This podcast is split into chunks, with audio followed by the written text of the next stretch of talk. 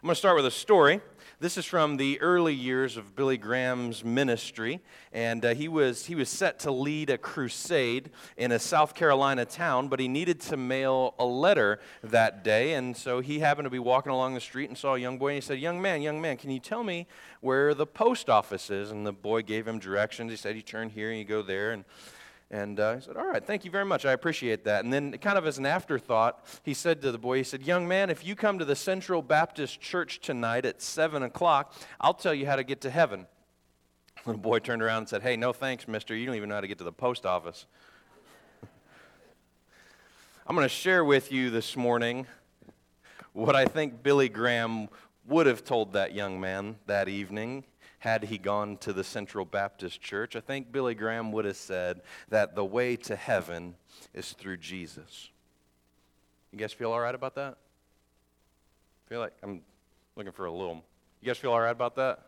Okay, good. This is church after all. You can like we're about Jesus. It's that's, that's our team. Okay, so good. Yeah, the way to heaven is through Jesus. We're all in agreement on that, but I want to challenge us a little bit this morning. I want to go a step further. I want to go a step deeper this morning. Jesus expects more of us than just going to heaven. Jesus expects more of us than just going to heaven. That's, that's tough right? Nobody told you to wear your steel toe boots to church this morning, right? That's tough. We kind of don't like to hear that because maybe you grew up going to church thinking, I go to church on Sunday, I'll go to heaven when I die. That's just the very first sentence of what God would have us know about Him. That's just the very first sentence of what God would have us do. That's just the very first sentence of the potential that we have as servants in God's kingdom. This morning, I want to look at an account in Mark chapter 2 that's going to give us a better picture of what God expects of us, a better picture of what the life of a Christian looks like. Because it is more than just going to heaven when we die. So if you would, open up your Bibles to Mark chapter 2. Or if you don't have a Bible with you, I'm going to have it up here on the screen for you already. Thank you, Sound Room. You guys can all look and smile at them if you want. Very good. Okay, very good. Uh, we'll have it up there on the screen for you in the New Living Translation. Also, that's a good time for me to tell you uh, in your bulletin, there's going to be a fill in the blank sermon outline. Uh, it helps you track with me, take some notes, get down some key concepts. And if you didn't notice, um, apparently, I'm being a bit goofy this morning, so we don't know what's going to come out. Cling to your outline dearly. We'll get through this. Mark chapter 2, starting in verse 1. Here's what we read. When Jesus returned to Capernaum several days later, the news spread quickly that he was back home. Soon, the house where he was staying was so packed with visitors that there was no more room, even outside the door. While he was preaching God's word to them, four men arrived carrying a paralyzed man on a mat. And they couldn't bring him to Jesus because of the crowd, so they dug a hole through the roof above his head. Then they lowered the man on his mat right down in front of Jesus. And seeing their faith, Jesus said to the paralyzed man, My child, your sins are forgiven. But some of the teachers of the religious law were sitting there and they thought to themselves, What is he saying? This is blasphemy. Only God can forgive sins. And Jesus knew what they were thinking. So he asked them, Why do you question this in your hearts? Is it easier to say to this paralyzed man, Your sins are forgiven? Or stand up, pick up your mat, and walk? So I'll prove to you that the Son of Man has authority on earth to forgive sins. Then Jesus turned to the paralyzed man and said, Stand up, pick up your mat, and go home. The man jumped up. He grabbed his mat and he walked out through the stunned onlookers. And they were all amazed and praised God, exclaiming, We've never seen anything like this before. I love this story. I love this story. So one day as Jesus is teaching, it's a crowded, crowded service. Four guys approach and they're carrying their friend. Their friend is paralyzed, right? Uh, and they have a very, very simple goal. They want Jesus to help their friend. That's it. They want Jesus to help their friend. They have a very specific goal and they are laser focused on that goal. I want to contrast that with uh, some of the people that we read at the end of last week's sermon. Jesus is preaching and they're all amazed by Jesus' authority, but they left with a good story to tell about Jesus. Some people last week were changed by Jesus, right? Philip and Andrew were changed by Jesus. James and John were changed by Jesus and followed Jesus. And we read at the end of the story, wow, this Jesus guy is really great. Let's go home. Some of these people who are here today are just here to be entertained. Some of them are here in the story, not you guys. It's kind of harsh. Some of the people in this story are just here to be entertained. They want to leave with a good story to tell about Jesus, not these four. These four have a very specific purpose. They are seeking out Jesus for a very specific reason. They want him to help their friend. So they can't get to Jesus because the house is packed. Right? Jesus has got a sold out crowd tonight, and he is on. He's preaching his A game, and they can't get through the crowd. So what do they do? They go up to the roof. They lower their friend down in front of Jesus. The crowd was so thick. They go up to the roof and they lower him down. Does that seem like a reasonable response to anybody else in this room? I have so many questions about why that, like, we need to introduce them to the word excuse me, apparently. Like, coming through, I've got a man who needs to meet Jesus. But anyway, it would have been a much different story if they would have just used the word excuse me, but it would have been a much more boring story. My favorite part of this is that Jesus doesn't react the same way I do. Jesus doesn't say, "Hey, let's see your insurance card, okay? Because hopefully, you know, you've got some sort of insurance that's going to cover this because I don't think my homeowners covers holes being dug through the roof." Okay? Jesus doesn't respond that way. He's not taken aback, he's not startled, he's not angry. Jesus loves it, and he loves it because these four men did whatever it took to get their friend to Jesus. These men understood two principles that we're going to examine today, and we're going to look at one more that we learned from Jesus' response. So, these men understood two things. Two things that are going to help us in our lives as Christians, two things that are going to help us uh, be uh, more fulfilled and not just live this life that says it's about going to heaven when I die. It's going to help us understand two things. So, first of all, getting close to Jesus takes faith. Getting close to Jesus takes faith. Now, uh, some of you are underwhelmed by that statement. You're going, that's it? That's all you had the whole week to study for a sermon. You came up with that? Getting close to Jesus takes faith. You might as well said, if you want to go swimming, you're probably going to get wet. Right? Of course, getting close to Jesus takes faith. But hear me out. Getting close to Jesus takes faith. Think about what these guys did. They went onto somebody else's roof, probably Peter, and they started digging a hole to get their friend in. Why'd they do that? They did that because they believed Jesus could make a difference in their friend's life. They believed that Jesus could make a difference in their friend's life, and because of that, no obstacle was too big. So let me ask you you believe that Jesus can make a difference in what you got going on? You believe that Jesus can make a difference? Or are you just here to be entertained?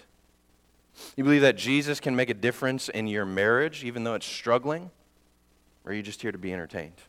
Do you believe that Jesus can make a difference in your addiction? Are you just here to be entertained?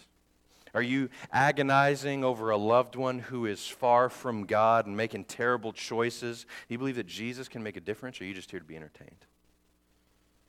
So, this next sentence is critical. I want to make sure that you hear this. Jesus is waiting for us to tear the roof off and bring those things to Him. He's just waiting for us to tear the roof off. So, question, uh, maybe a, uh, an application of theology, uh, application question. How do we tear the roof off? Because I'd just assume not have anybody, you know, like, this is a nice roof. We just replaced it a couple years ago. I'm going to encourage you to not take a literal approach to this passage. So, how do we tear the roof off? I guess it depends on what it's made of, right? Uh, I, I, looked in a Bible dictionary. The International Standard Bible Encyclopedia says that the roof would have likely been made of a straw and mud mixture. So that would have been the top, and then below that, uh, there would have been timbers, but between the straw and mud and the timbers, there would have been some sort of a thatching material that would have been uh, a brush mixed with mud, and then another layer of mud and straw. So a lot of mud, a lot of brush, a lot of straw, and then some timber. Okay? So first these men, they've got to get they've got to get down on their knees and then they start digging through mud and straw. Once they get through a layer of mud and straw, then there is some uh, there's some brush and some more mud, and then some more mud and some more uh, brush, and then they get down through there, and they've got a hole, and they've got to navigate around the timbers and divide and figure out a way where they can get that man through there without hitting any of those non-movable pieces. Okay. So you got to get down on your knees to dig that. You've got to get down on your knees to dig. The only way to tear the roof off of something is on your knees. So let me just tell you a little bit about how that might apply for you.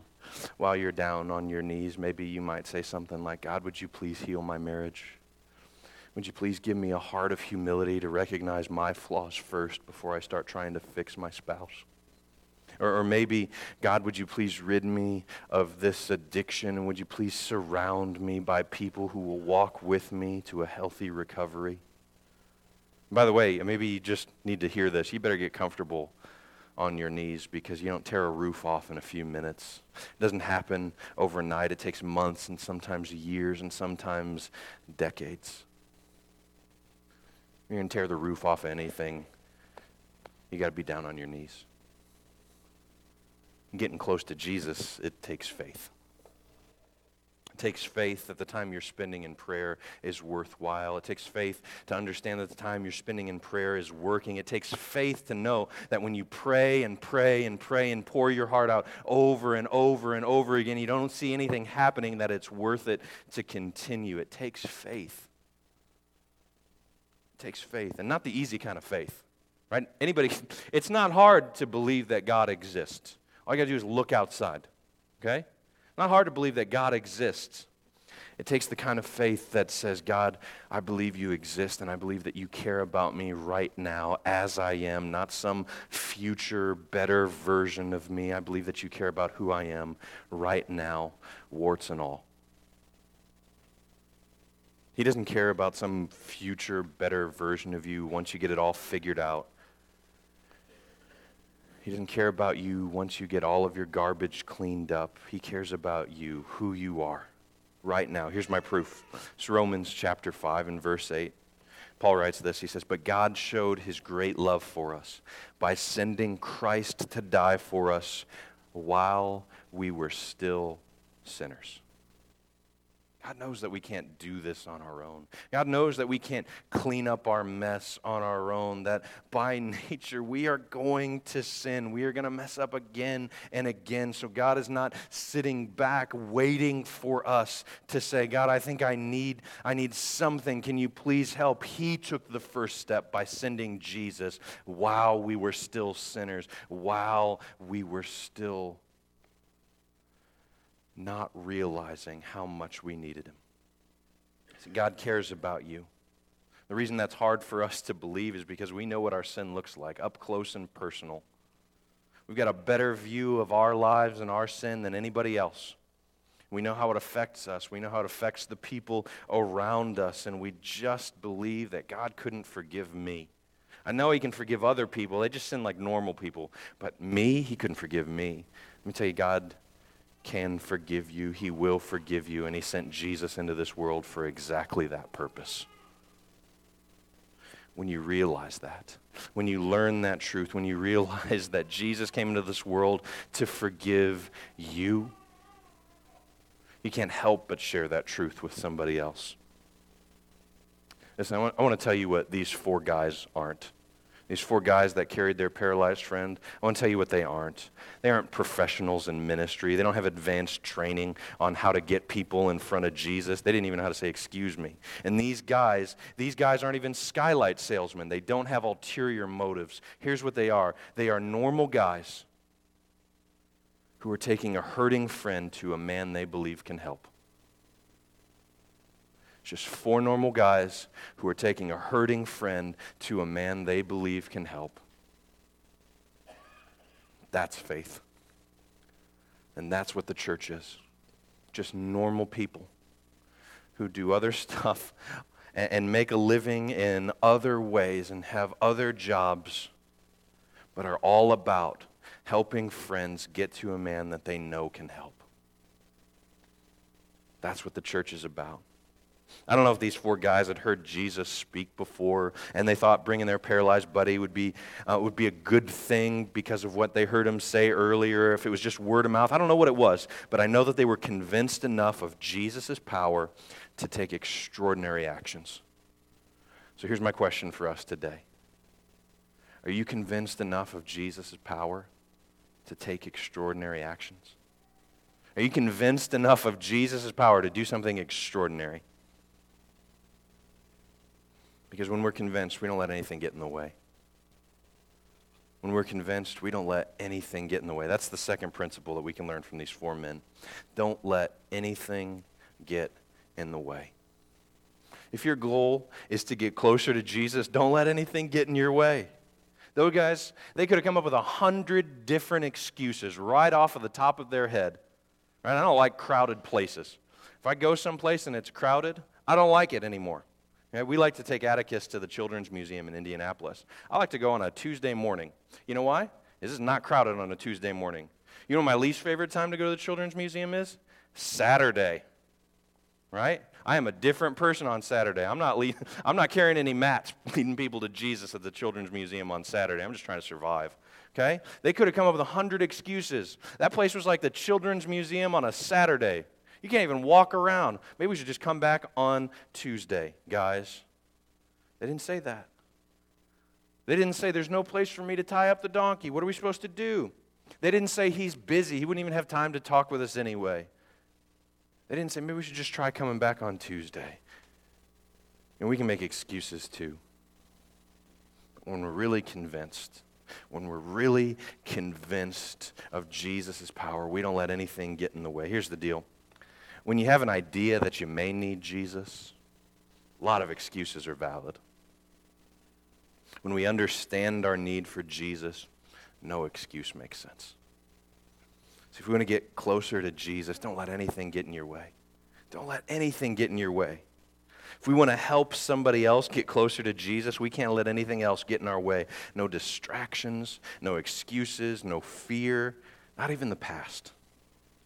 Our purpose in this community is to see it changed by Christ. The only way that that's going to happen is to introduce people to Jesus. So there's nothing different about this church. There's nothing better about this church than any of the other churches in our area. There's a really good church a couple miles up West Washington School Road.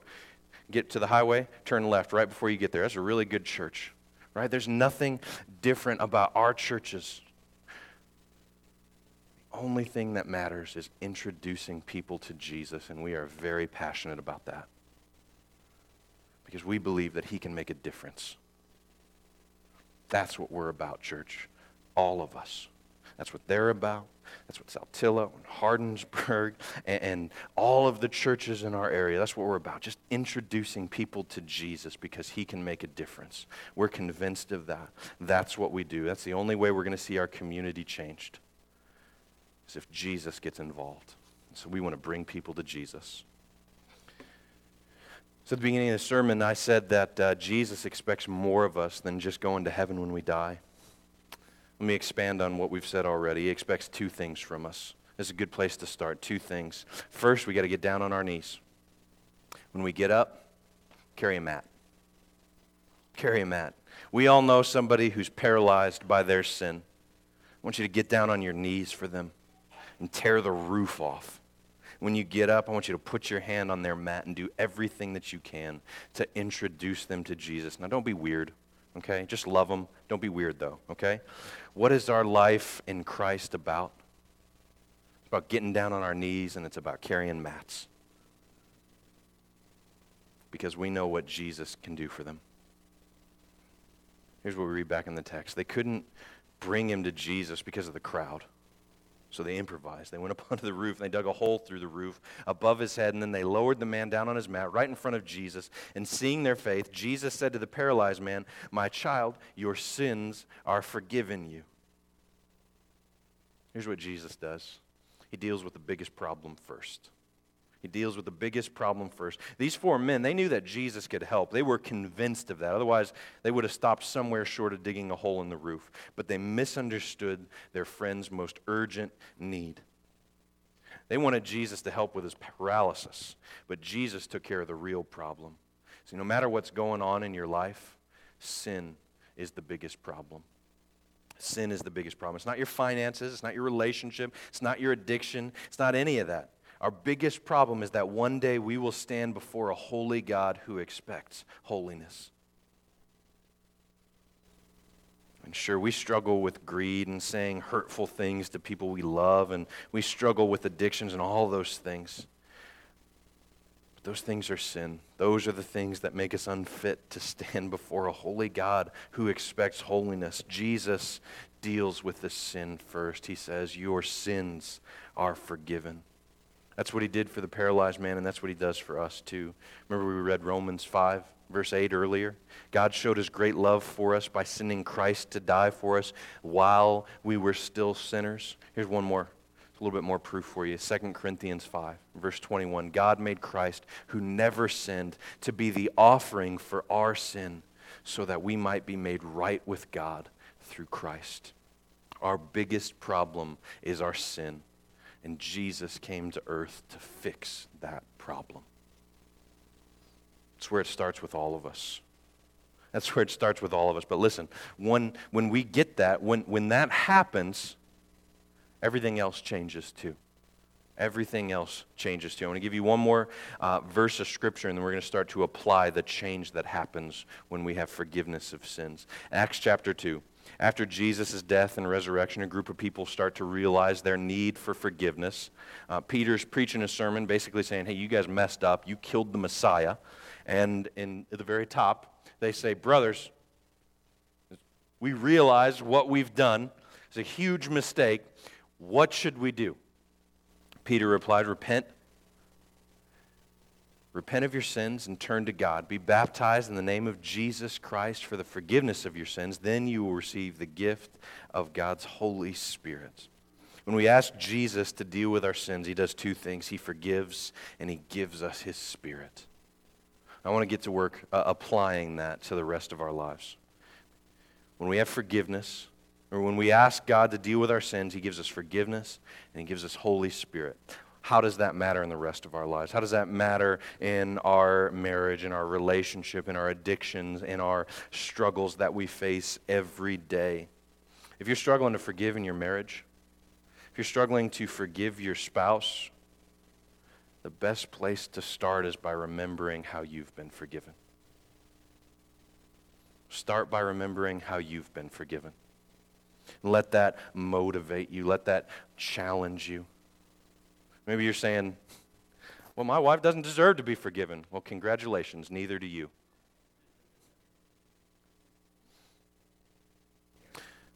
If you're struggling with greed, I want you think about how much God has given and let that change your heart. If you struggle with addictions, guess what? You can't do it alone. But as followers of Christ, we will never be alone again. We now have the Holy Spirit of the living God living within us all of a sudden it's not so impossible. Now, don't get me wrong, I'm not saying that it's easy, right? You don't become a Christian and the switch flips, okay? Uh, I'm not saying it's all of a sudden easy, but Holy Spirit may give you the power, may give you the strength to confess your addiction to somebody else. Holy Spirit may give you the strength to admit that you need help. Holy Spirit may give you the confidence to walk in to celebrate recovery on Wednesday night. Or Holy Spirit may give you the peace that you need to check into rehab. You're not alone anymore. And you have the example of Christ to follow. Some of you are going, well, Tony, that, that's all well and good. You're painting a rosy picture of, of, of other things, but I know somebody who's struggling with a terminal disease. What do you got to say about that? Is Jesus going to help with that? Absolutely. Absolutely. Not in the way you may think, but absolutely. It may not happen like it did for that paralytic man that day. In fact, it probably won't. Jesus probably isn't going to say to your friend, Get up, your cancer's gone. He's probably not going to say, Get up, your ALS is gone. He's probably not going to say that. God may not heal the way he did that paralytic man, but he does give a peace that not even health can offer. You hear that? He does give a peace that not even health can offer. I want to I give you an example uh, that I've seen recently. Tyler Trent. He's a young man. Uh, many of you have heard of him. He was a Purdue student. He had bone marrow cancer. Uh, I'm sorry, bone cancer. He passed away on January 1st of this year at the age of 20. Here's what he had to say on December 6th, just a little less than a month before he passed. He said, uh, A year ago, I prayed that I would have the opportunity to share my story, and now it's coming true. At the end of the day, there's always a light at the end of the tunnel, and as long as you rely on your faith, things will work out. Listen, God didn't cure Tyler Trent's cancer, but He cleansed his sins. And because of that, death was no monster to Tyler. That is the power of God for salvation. That's what happens when people come to Jesus. They have hope. That's what happens when people are brought to Jesus. They're given hope. Church, I want to invite you to join us on this journey. I want to invite you to get down on your knees and tear the roof off for somebody. I want to invite you to help carry a mat, to lead somebody to Jesus who will give them hope. So let's do that together, church. And maybe you're here today and you need to meet Jesus. You need to ask him to forgive your sins. He's ready, he's willing. All you got to do is ask. Right? You're here. You feel like you got all this stuff to deal with. I want to just encourage you to follow Jesus' lead. He deals with the biggest problem first. Let's stand together. Peter said that when you are convicted of your sins, you should repent and be baptized. If you feel convicted of your sins, if you feel like that's something you need to deal with, I think you should do it today. So if you're ready to be baptized, why don't you come up? We're going to sing a song as soon as they're ready, and uh, you can begin your journey to change today.